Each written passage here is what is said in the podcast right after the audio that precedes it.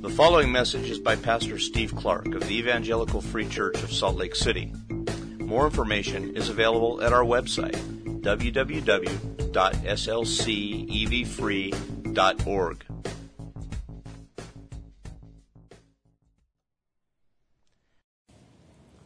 From 1 Corinthians chapter 15. In fact, Christ has been raised from the dead the first fruits of those who have fallen asleep. For as by a man came death, by a man has come also the resurrection of the dead.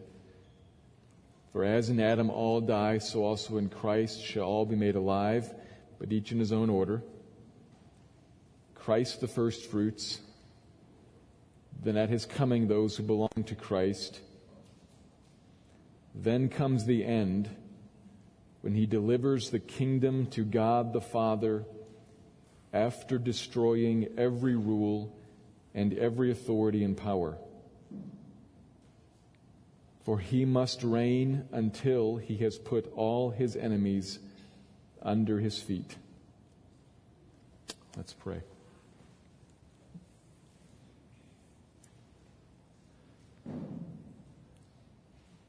Lord, we read from this section of your word from 1 Corinthians 15, a section given by you through Paul a long time after the things that we are looking at in 2 Samuel. But to talk about the same plan the kingdom of God come. We see it a little further down the road in 1 Corinthians. And we look still further down the road to the end, the kingdom finally come in fullness with every enemy and every ruler and every authority made subject to Christ the King. He must reign. He is reigning by your authority, by your gift, Father. He is reigning moment by moment, putting every enemy down. Until he's done, and all the kingdom in all of its fullness shines. He's about that right now. Bless your holy name. But we don't see it all, Lord. We see kingdoms in conflict here right now, even within our own hearts, let alone outside of us. And and all the neighborhoods and all the nations of the earth. And I pray this morning, Lord, that you would speak through your word from 2 Samuel, that you would speak to the reality of these kingdoms and talk to us about how one, the kingdom of God, triumphs. Speak to us about human power force. And the, the little impact, the inconsequential impact that all the might of the world has on your kingdom. Speak to us in warning, speak to us in encouragement. Speak. Behind it all, Lord, remind us that we know how this ends. The tomb is empty. Jesus reigns, and he's coming. But we need help to live in this world where one kingdom seems stronger than the other, but, but isn't. Lord, we need help to remember that and to see it and to know how to act in it. And so, so give us help this morning, Lord. As you run through the place now, this room, our hearts, run through this place now and set us down before you. We're seated here, but seat us before you and cause us to see something.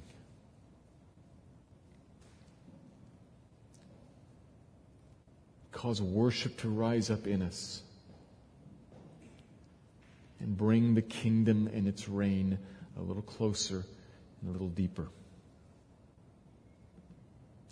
Do that now for the glory of the King and for the good of his subjects, us, his church. We pray this in his name. Amen.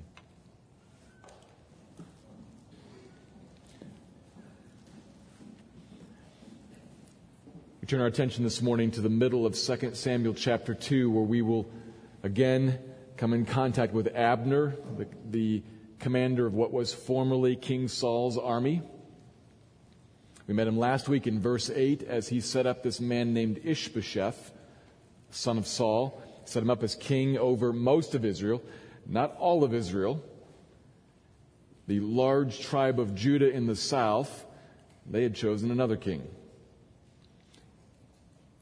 In an event that we've been waiting for for quite some time now, Judah in the city of Hebron had anointed David as king. Finally kingdom of David has come. And because David is the one that is anointed by the Lord, who is uniquely after the Lord's own heart, this is David's kingdom and it is also God's kingdom. It is David ruling as king beneath the king, the Lord. The Lord's kingdom finally is planted in this one little city. A, a marvelous thing that we saw. And, and, and immediately, as soon as it is planted, we see another kingdom set up by Abner and in so doing, typifying something that, that didn't just start with Abner, has been part of the world from the beginning and will remain so till the end a conflict between two kingdoms. One, a kingdom of the Lord, which is a, a, glorious kingdom that is centered on dependence on a God who is dependable. This is what we discussed last week. A God who calls us to depend on Him and who is dependable to, to bless, to shower onto his subjects marvelous, good, gracious love. A marvelous thing. And then in contrast to that, another kingdom, the kingdom of man set up, typified with Abner, who wants nothing to do that, but wants in fact to live independent of God, under his own authority. He thinks he has a better way, and so he sets up a son of Saul. That, that is how the world works. starts last week in 2 Samuel. See it again extending into our passage for today. And we're going to ask the question today. Here, here are these two kingdoms. What happens as they are in conflict? How is one advanced or one put down? How is one grown or one curtailed? It's going to be a kind of a subject on the table this morning in the second half of 2 Samuel 2. And the answer is not by force, not by any exertion of human power, though humans will try. Um, in both directions, to both suppress the kingdom of God and to advance the kingdom of God. Humans will try with human power, and that's not how it works. So the passage puts before us this morning verses 12 through 32 of chapter 2. I'm going to read that, that whole section, the whole last half of chapter 2, and then pass back through it to make sure that we understand the details before making a couple of overarching observations. 2 Samuel 2, beginning in verse 12. Abner, the son of Ner, and the servants of Ishbosheth, the son of Saul, went out from Mahanaim to Gibeon. And Joab, the son of Zeruiah, and the servants of David, went out and met them at the pool of Gibeon. And they sat down, the one on the one side of the pool and the other on the other side of the pool. And Abner said to Joab, Let the young men arise and compete before us. And Joab said, Let them arise. And they arose and passed over by number twelve from Benjamin and Ishbosheth, the son of Saul, and twelve of the servants of David. And each caught his opponent by the head and thrust his sword into his opponent's side. So they fell down together. Therefore that place was called Helkath Hazurim, which is at Gibeon. And the battle was very fierce that day, and Abner and the men of Israel were beaten before the servants of David. And the three sons of Zeruiah were there Joab, Abishai, and Asahel. Now Asahel was as swift of foot as a wild gazelle. And Asahel pursued Abner. And as he went, He turned neither to the right hand nor to the left from following Abner. Then Abner looked behind him and said, Is it you, Asahel? And he answered, It is I. And Abner said to him, Turn aside to your right hand or to your left and seize one of the young men and take his spoil. But Asahel would not turn aside from following him. And Abner said again to Asahel, Turn aside from following me. Why should I strike you to the ground? How then could I lift up my face to your brother Joab? But he refused to turn aside. Therefore Abner struck him in the stomach with the butt of his spear, so that the spear came out at his back. And he fell there and died where he was. And all who came to the place where Asahel had fallen and died stood still. But Joab and Abishai pursued Abner. And as the sun was going down, they came to the hill of Ammah, which lies before Giah, on the way to the wilderness of Gibeon. And the people of Benjamin gathered themselves together behind Abner and became one group and took their stand on the top of a hill. Then Abner called to Joab, Shall the sword devour forever? Do you not know that the end will be bitter? How long will it be before you tell your people to turn from the pursuit of their brothers? And Joab says, As God lives, if you had not spoken, surely the men would not have given up the pursuit of their brothers until the morning. So Joab blew the trumpet, and all the men stopped and pursued Israel no more, nor did they fight any more. And Abner and his men went all that night through the Arabah, and they crossed the Jordan and marched the whole morning, and they came to Mahanaim. And Joab returned from the pursuit of Abner, and when he had gathered all the people together, there were missing from David's servants nineteen men besides Asahel. But the servants of David had struck down of Benjamin three hundred and sixty of Abner's men. And they took up Asahel and buried him in the tomb of his father, which was at Bethlehem. And Joab and his men marched all night, and the day broke upon them at Hebron. 2 Samuel chapter 2. The passage begins by describing two military forces, two, two armies of sorts, probably not very big, but substantial, hundreds at least, that went out from their respective cities. Abner led a force out from Mahanaim, that city where he had set up Ishbosheth as king. It's across the Jordan River to the north. He came quite some distance down to Gibeon, which is in the neighborhood of Jerusalem, much further than Joab traveled from Hebron. So they come together there and they meet at Gibeon, and the commanders sit down on opposite sides of a pool of water there. They sit down. Now, understand the setting here. Abner's initiating this. He's come a much longer distance. He's coming down towards Hebron with a military force that Joab then goes out to meet. He intercepts him. So Abner's on the offensive here. He's initiating. It's fair to call him the aggressor as long as we understand that he does not mean for there to be an all out to the death battle. But he's an aggressor here. These two are enemies. They have two different kings, and both of them think the other is illegitimate. They're not buddies, but they're not yet warring enemies. They sit down to talk. Separate, but to talk.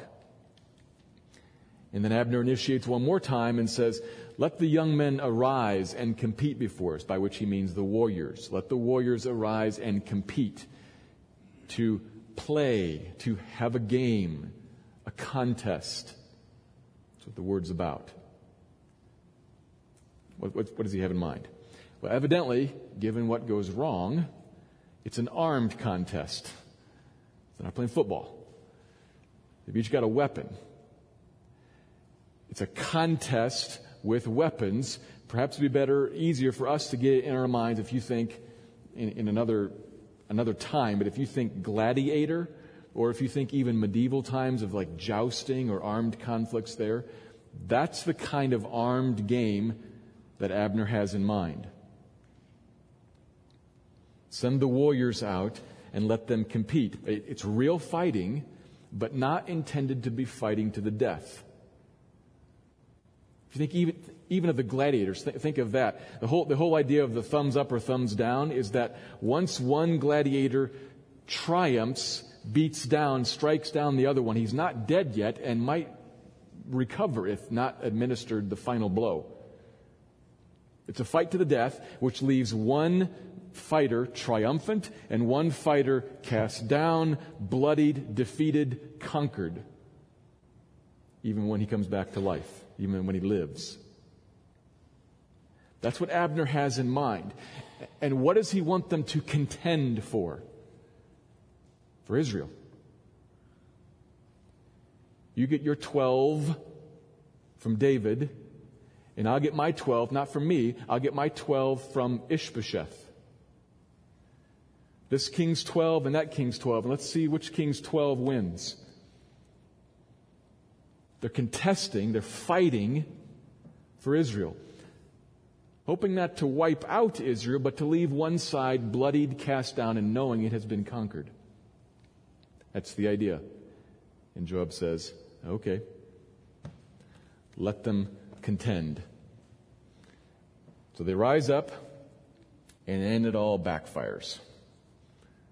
They want to settle the question of the kingdom by force, by force of arms, and it all backfires. All 24 guys fall down.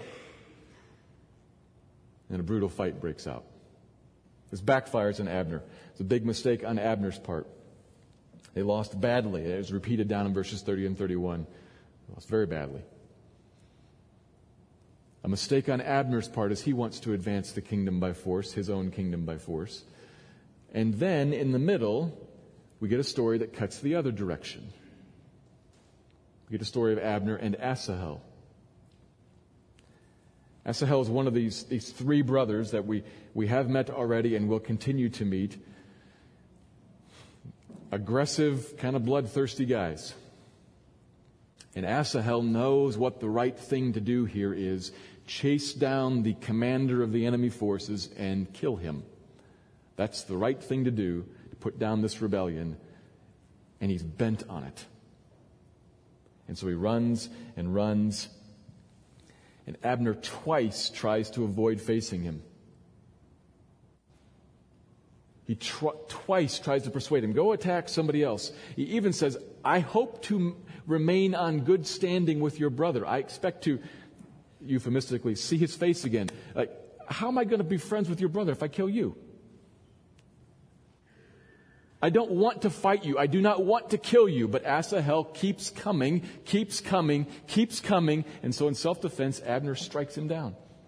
Not even using a weapon in the way most likely to cause death. I mean, if, if you're trying to kill somebody, you use the business end. I mean, it kills him. Kind of backfires on Asahel's cause there. Abner kills him and Asahel's dead, which motivates his two brothers to keep pursuing Abner, now even more intent on killing him. And the battle kind of draws to a climax that doesn't become a climax. It just fizzles away. As darkness falls and Abner's forces are all gathered, he speaks and out to Joab in 26 and 27. They have an exchange and Abner's words surely are self-serving. He wants out of this fight. But they're true also. The sword has a ravenous appetite.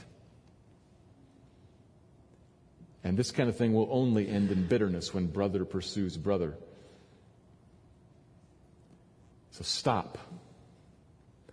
Joab responds with an oath, the exact meaning of which is disputed. Some, some think that he hears Abner, some interpret Joab's response to be one of, of hearing Abner cry, Uncle, I, I give up, please stop.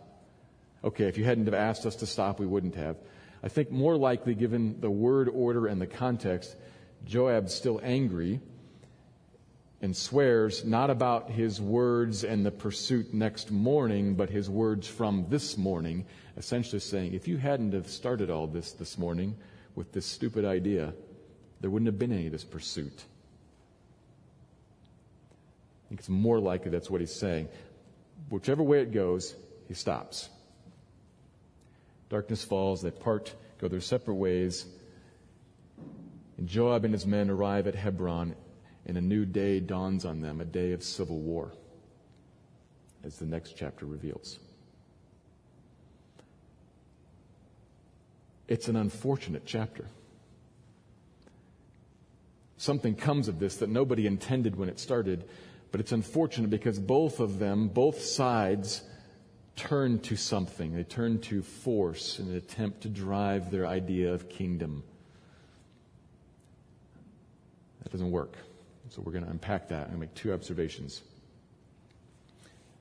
First, first observation is this God's promised kingdom cannot be trumped by force. God's promised kingdom cannot be trumped by force. And by, by trumped, I mean, as you know, if you play card games that have the idea of trump cards in them. In a card game with trump cards, a trump card is a special card that's played on, on what would otherwise be a, a winning card, a winning play. Somebody plays something they think, I've won, and then somebody else plays a trump on top of it and says, no, in fact, I have surpassed you, I have won. That's how some card games work. That is not how the kingdom of God works. There is no trump. When he plays the winning card, when God plays the winning card, it cannot be trumped, it cannot be defeated by any other means. There's no other conceivable play, maneuver, idea that is higher or more powerful or stronger. Not even military force which is the point of the passage. So I'm going to talk about force in general, but, we have got the pinnacle of force right here force of arms, military force. Now, it's very important that we remember something that we saw last week, that we know Abner's mind here. Look ahead again at chapter 3, verse 9. If you don't remember this from last week, just glance ahead at it. We'll look at it more next week. But Abner in, in a time of conflict with Ishbosheth, says something in 3 verse 9 that is, that is remarkable. You see Abner's behavior, and then he says something that is remarkable. He knows full well what God's promise is. He knows full well what God is doing with David, that God has sworn to give to David the throne over Israel all the way from north to south. That's what God has said. He just doesn't like it and is going to try to do something else about it. It. He knows God has moved in a powerful way to bring about David's kingdom. And he says, I have a better idea. I'm going to set up another king, and by force of arms, I'm going to lift him up to triumph over God's kingdom. It's remarkable. That's why he initiates 12 verses 12. That's why he marches down on Gibeon with this military force. It's crazy, but it's common. Crazy, but it's common.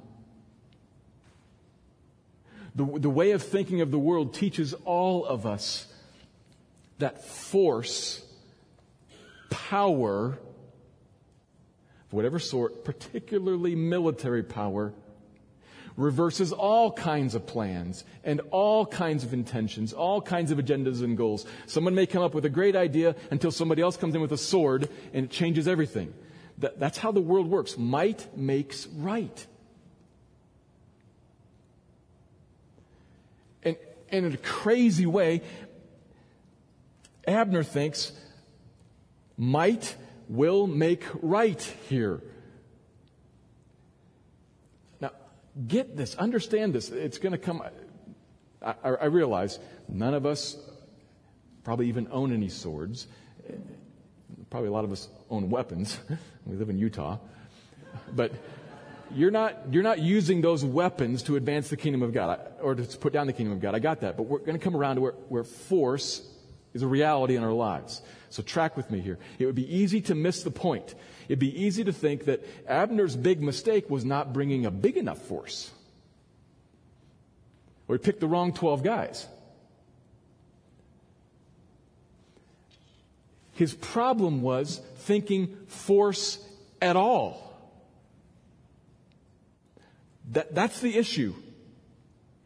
I have a promise from God that here is a king lifted up, enthroned by God. I have an idea. I can put that down. I can overcome that. I can trump it with the sword.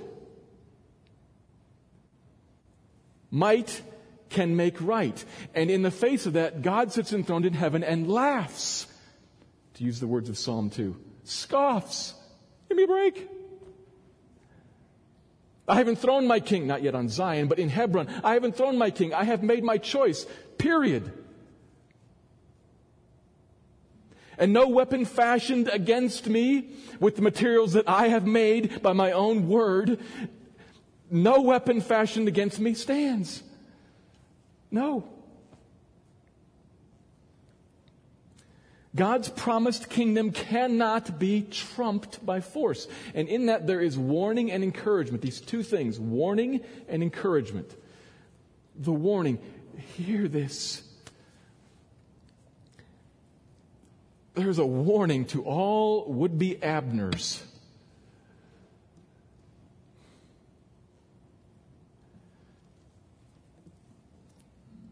Some of whom know they are Abners, like Abner did and some of whom don't. Be wise and stop resisting God's authority, His rule. I suspect there's a large segment of us here who just said, okay, I'll be waiting for the next point. There are some of you I am talking to directly right now. Stop resisting God's authority. His kingdom cannot be thwarted. It cannot be stopped. It cannot be limited. It cannot be layered over with the trump card, no matter how strong, no matter how mighty, no matter how wealthy, no matter how healthy, no matter how intelligent you are. Think very carefully about that. God's authority and His ordering of things to get done what He wants done always triumphs.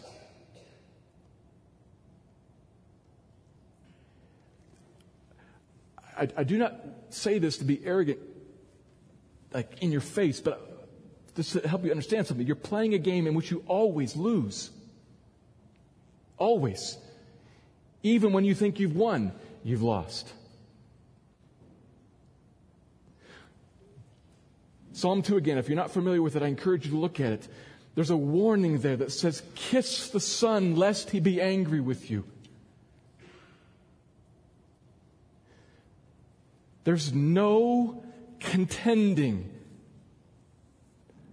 There's no discussion about two kingdoms actually in a real conflict. There is one kingdom triumphant always. And I plead with you for your own good, stop.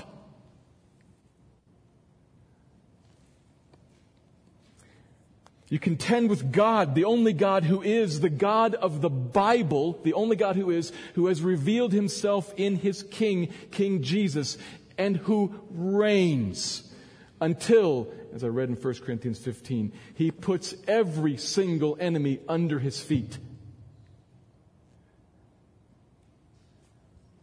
That happens.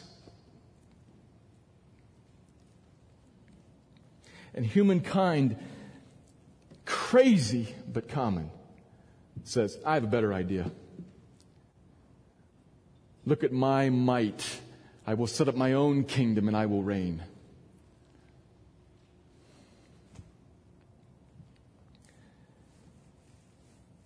He cannot be stopped. No matter how physically strong or clever or financially powerful you are, you have no power. He's set up as king and right now pleads with you, calls you, commands you to stop the rebellion. He pleads in mercy now. There is an end where it's not about mercy. It is in mercy now. Come now. There is a warning there. And, i and I, I, want to be clear, I'm also talking to Christians, though obviously most of my language is, is directed at folks who are not yet Christians. Christians we can resist his authority too. Stop. There's a warning there. But there is in particular an encouragement, and I want to emphasize this. Because it is very common for us who live in a powerful, anti Christ world to be filled with fear. As we look out at a world all around us and do a calculation or two and realize it ain't about what we're about. And it's strong. Uh oh. If, if, if you're aware, you, I mean, you come into, you, bump into that again and again and again. It is, it is common. No matter where you live, as long as we live in this world, God's kingdom has not yet fully come and we will be confronted with enemies. Some violent in this country right now, not most, but, but strong opponents nonetheless clear resistance to God's kingdom in the laws of the land, in the sentiment of the workplace, in the next door neighbor's yard, across the fence. It's clear. Set against the will of the Lord and his kingdom. And while it may not always show itself in overt attack, it's there. Think about this. Let's think small first. Think, uh, think personal and small. I'm going to use an example here that is extremely common, unfortunately. Common even for some in our church. If not common for you, common for people you know. Think of a spouse, for those of us who are married, who decides to leave you and all the wreckage and the fear that that causes. Put yourself there if you're not there. Put yourself in your friend's shoes. All the fear that that brings with regard to financial stability and child issues and shame and loneliness and a sense of vulnerability as strangers called lawyers and judges exercise authority to decide so many things about your future.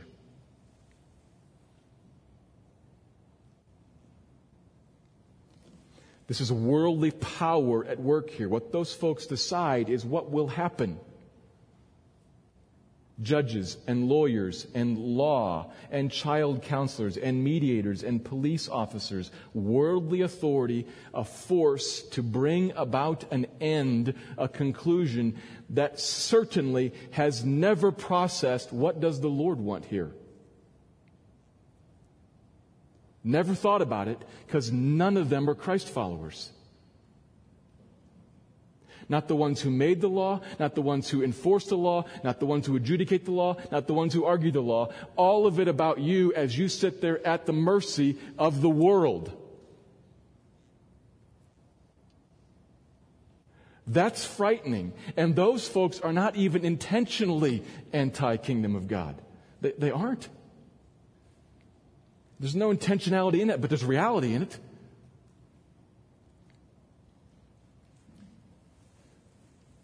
There's a fear there, a triumph of the kingdom of man will come upon you and you will be subject to something that will lead you away from the enjoyment of the blessings of the kingdom of God. And there you are, vulnerable before the power of the world. It's very personal, and I picked an example that probably has no intentional hostility in it. They move to something else that has some intentional hostility and some much larger picture. If you've been watching the news recently, I'll pick just two things from any number of things that we could pick. There's been, there's been a lot in the news about the legislature of Texas these days and the Supreme Court of the United States. Where people are arguing issues. It's abortion in Texas, this time gay marriage at the Supreme Court, where people are arguing issues very intentionally pursuing something that is contrary to the kingdom of God, His will, His way, His goodness, His agenda, His glory. Very consciously arguing something in both those cases.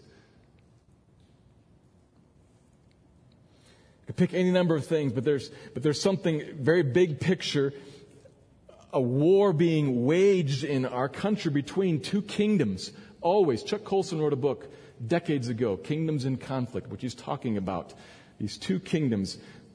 I don't remember all of it, but I remember it was very helpful in helping me think through, as a, as a political science major, thinking through what does politics and government with God look like and how does this work together?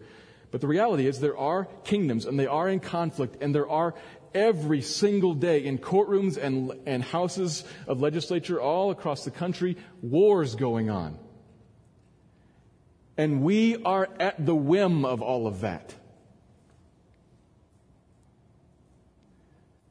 You may vote, you, you may give a donation to cause X or cause Y, but largely it's just going to happen to us, whatever it is.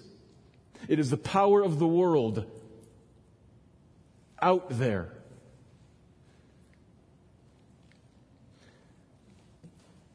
My goodness. What are we going to do? Big picture, intentionality, or little unintentional but very personal? What, what are we going to do in the face of the power, the force that has the effect, the intentional or unintentional effect of forcing upon me, the subject of God's kingdom, the reign of another kingdom? What am I going to do?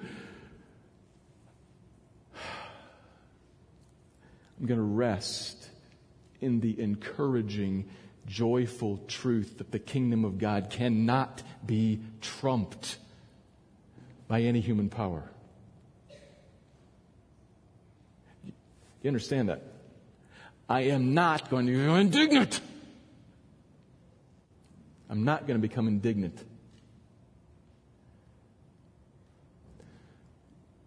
I'm going to rest in the good news that the kingdom of God cannot be trumped.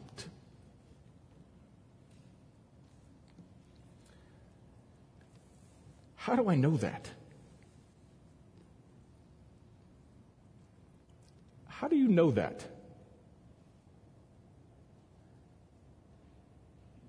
I would suggest that the most important, the central way that you know that, can you guess what I'm going to say? I hope. Something about the cross and the empty tomb. 1 Corinthians 15, that I read earlier, is true. The kingdom of this world saw finally the heir of the kingdom sent into its midst vulnerable before them, and they killed him. Thank goodness. Yeah, thank goodness. They killed him, and he rose, and he reigns, having put to death death, and bringing all other enemies, every single enemy to heel beneath his authority, one by one by one by one by one. That's what he's about right now. And you know that he's about that because the tomb is empty. Fact of history, not religious opinion.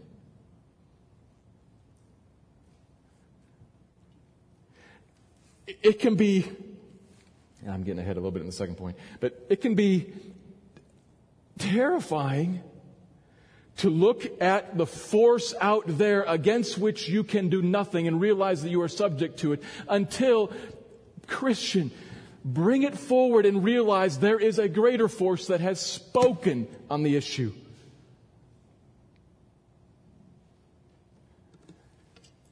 Has spoken. He has declared the end here in the beginning.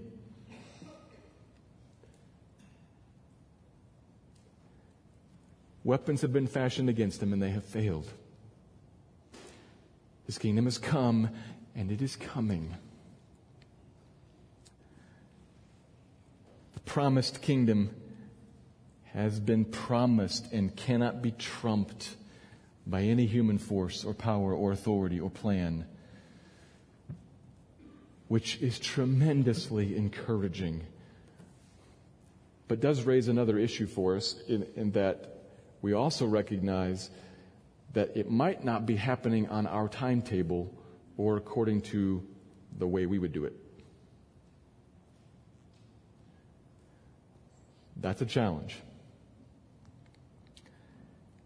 And with that challenge, a, temptation is presented to us to kind of help, kind of help things along in the direction we know they're supposed to go, when we know they're supposed to go there.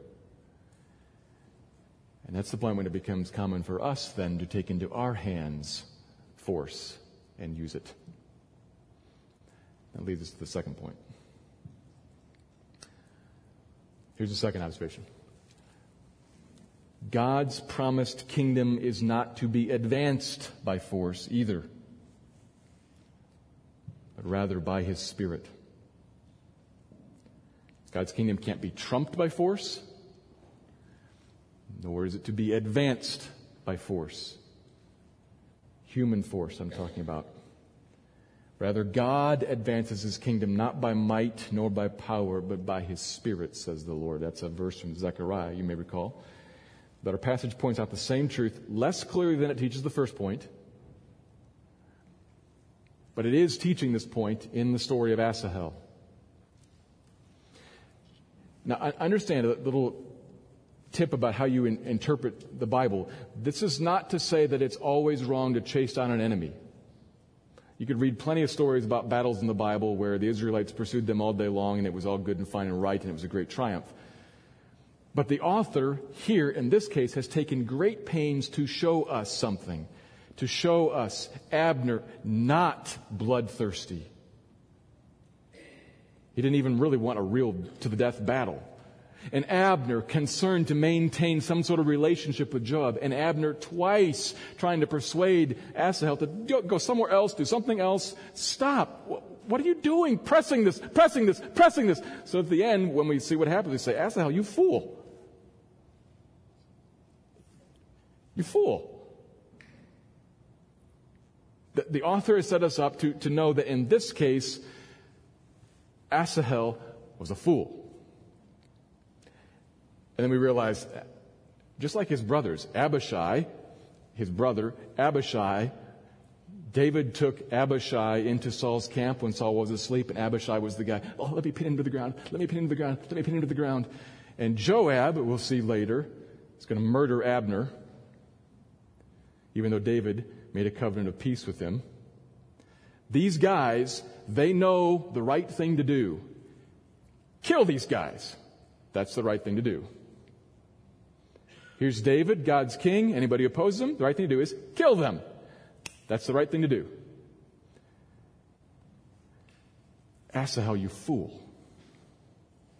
That's not the right thing to do. That's not how the kingdom comes and his will is done. With us taking into our hands power, striking out according to our own wisdom. We add to that Abner's comments on in verse 26 certainly self serving, but they're right. This sort of thing only ends in bitterness. The sword has an appetite. It's wrong to pursue it. God's promised kingdom is not to be advanced by force either. The kingdom of God is not championed by force. Not military force here, but, but all the other types of force. Power, whatever we do to try to work a situation to get an outcome that seems otherwise unlikely or in doubt, but we know is just the right one.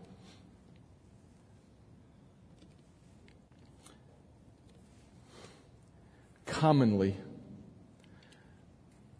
sometimes in, in clearly sinful ways that are, that are ugly, we might use words like manipulation or threat pouting Christians, sometimes we know what the right end is and we try to get there in some way. But, but let me set aside all, all sinful ways, all sinful manners. And let's talk about good uses of power, force, or influence. Because that's where our biggest problem lies. More commonly, the force or effort we are tempted to exert on a situation is not itself sinful. It's the motive behind it that's the problem. Let's talk about a couple examples. If you live in the United States and think of Texas or the Supreme Court, it's perfectly permissible, good even, to be engaged in that political, legal process, however it is you can be. If you're a lawyer and you're, by some reason or another, before the Supreme Court, argue. Think. Make an argument. If you're a legislator, think.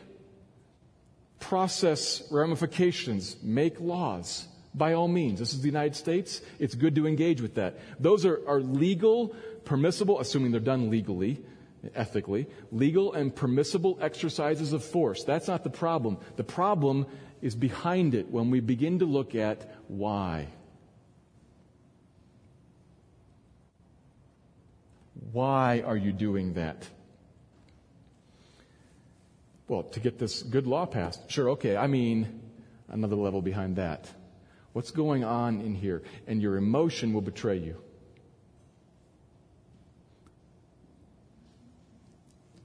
Your emotional response to victory or to defeat will betray what you really think.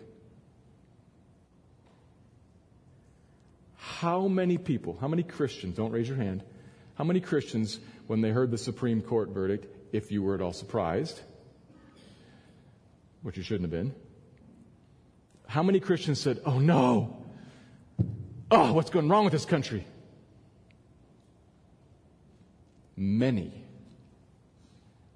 Many. Why? I would suggest because somewhere in there they hoped in the Supreme Court to maintain the kingdom of God. Might not put it like that. But you see, a, you see a standard, you see something that's right, and you say, in the Supreme Court I trust.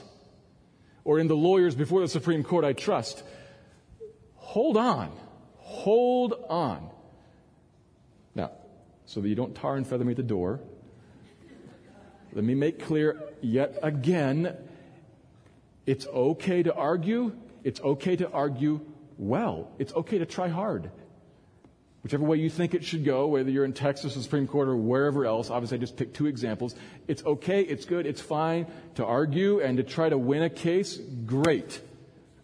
What I'm talking about is that when you lose, you go, oh no, what's going to happen to us now? Nothing. Reference the end of the first point. I will rest in the good, encouraging truth that the kingdom of God cannot be thwarted by any human power. Nothing will happen. Oh, of course, there are always ramifications to human actions. Of course, there are. But in the grand scheme of things, God is on his throne doing all that he pleases. Joseph likely was highly concerned when he was enslaved in Egypt. It's okay to be highly concerned when you see verdict X, Y, law A, B, whatever. It's, it's okay. But watch your, watch your emotional response. Any, any, any loss. When, when the Cubs lose, well, not anymore when the Cubs lose, I'm used to it. But when, when, pick, pick your, pick your good team. When they lose, you get a little dip of disappointment. Okay, that, that's fine. Does this happen? Oh! Then you just found what you were leaning on, and it collapsed, and so did you.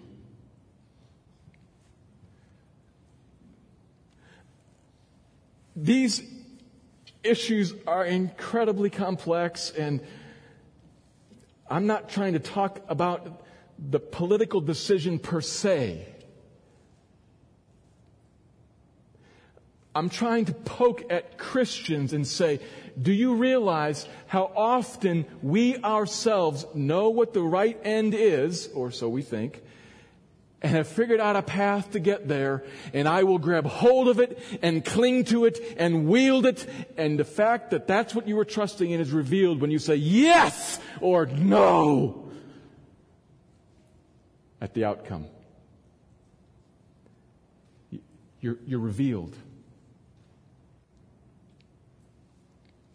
Because neither in the yes nor in the no has God been dethroned. Has his kingdom been trumped? Neither. Not, not either place.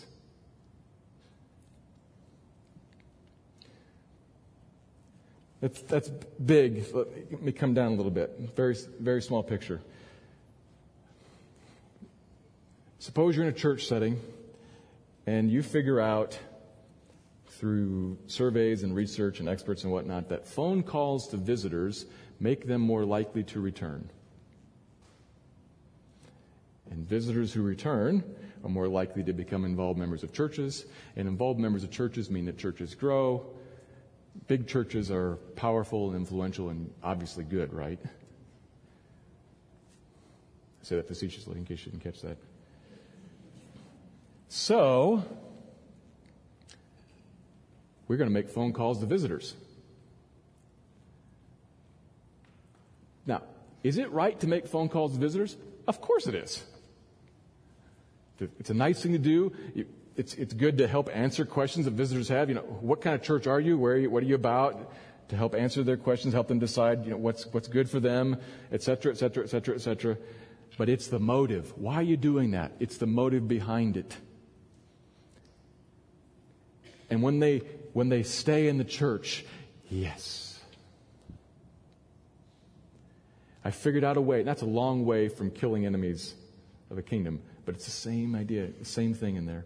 I figured out a way that I can do something, I can exert a little bit of influence, a little bit of force that'll influence somebody to build, surely to build God's kingdom. Another example. You're on a search committee to fill the pastoral vacancy. And you're convinced candidate A is the better guy. So you talk up his positives, avoid his negatives, and when you report back about the reference phone call you made, you shade it just a little bit. You don't say anything untrue.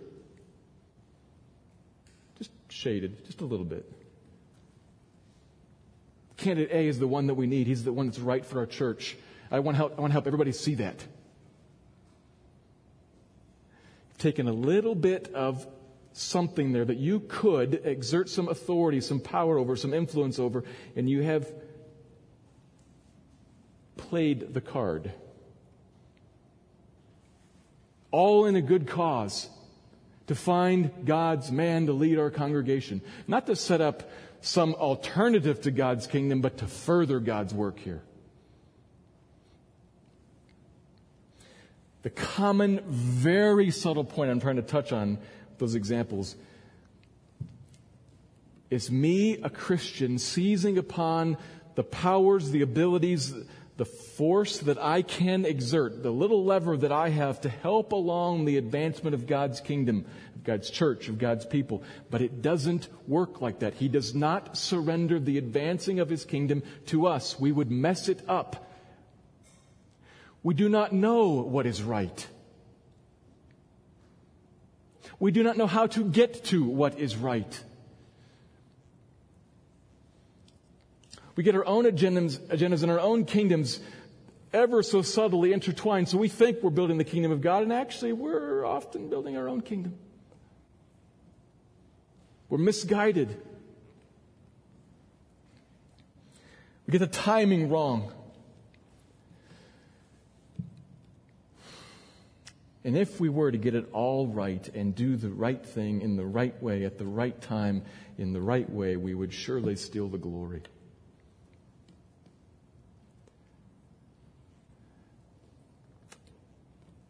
We have to act, but we act in dependence on God, act in humility with a very healthy aversion to any human coercion, a very healthy aversion to force. We have to act.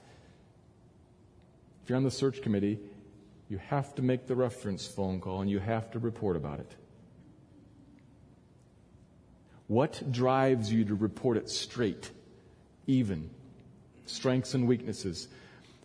A belief behind that, that God's kingdom will be worked out with the truth made known. Even if it's not what I think or when I think it, that with the truth made known, God's kingdom will come. That's how God presses his kingdom forward, with the truth made known, stirred by the power of his Spirit. At the bottom, this all comes down to do you trust the truth of God in the hands of the Spirit of God or not?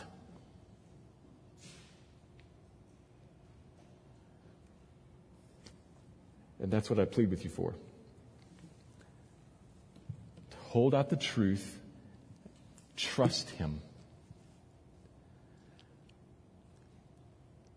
Christian, there is a good, a good truth laid before you. The kingdom of God comes, it triumphs, it cannot be put down. And it comes by God's Spirit using God's truth. He himself to use his truth to open eyes, to open hearts, to move people. Trust him. It does not make us inactive. It makes us active in a humble way. Humble in a, in a I mean, active in a, in a submitted, releasing way. It will produce in you, it'll produce in you rest and joy. When everything falls apart, rest and joy. When the court verdict or the law gets passed contrary to what you think is best, rest and joy. When all the strangers called lawyers and judges and mediators go against you, rest and joy. When the wrong person comes into office, rest and joy. That is good. Because the king reigns. Trust him for rest and for joy. Let me pray.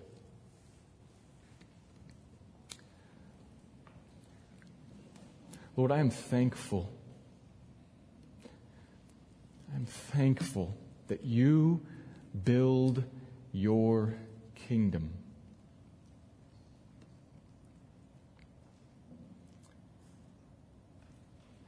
I'm thankful to be a part of it, and I'm thankful to be an instrument in it.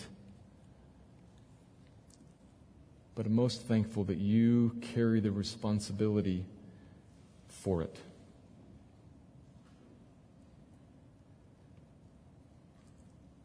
So I ask you, Lord, Take up your responsibility. Bring your kingdom. Exercise your will. Provide for your people and protect us from temptation. Carry us all the way to the end when the last enemy is put down. The kingdom shines in fullness and is laid at the feet of God the Father all in all. Carry us until then, Lord, I pray. And give to your people now rest and joy and contentment in the face of the forces of the world that seem strong but are not. Give them hope. Give to them humility. Build your church, Lord, dependent on you, the dependable one. It is in the name of Jesus, our King, I pray this. Amen.